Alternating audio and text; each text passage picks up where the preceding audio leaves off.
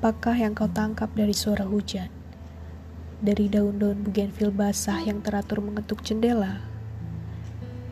Apakah yang kau tangkap dari bau tanah? Dari ricik air yang turun di selokan? Ia membayangkan hubungan gaib antara tanah dan hujan, membayangkan rahasia daun basah serta ketukan yang berulang. Tak ada kecuali bayang-bayangmu sendiri yang di balik pintu memimpikan ketukan itu, memimpikan sapa pinggir hujan, memimpikan bisik yang membersit dari titik air menggelincir dari daun dekat jendela itu, atau memimpikan semacam suku kata yang akan mengantarmu tidur.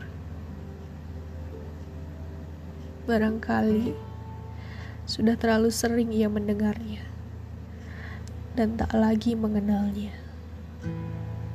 Hujan dalam komposisi satu, Sapardi Djoko Damono.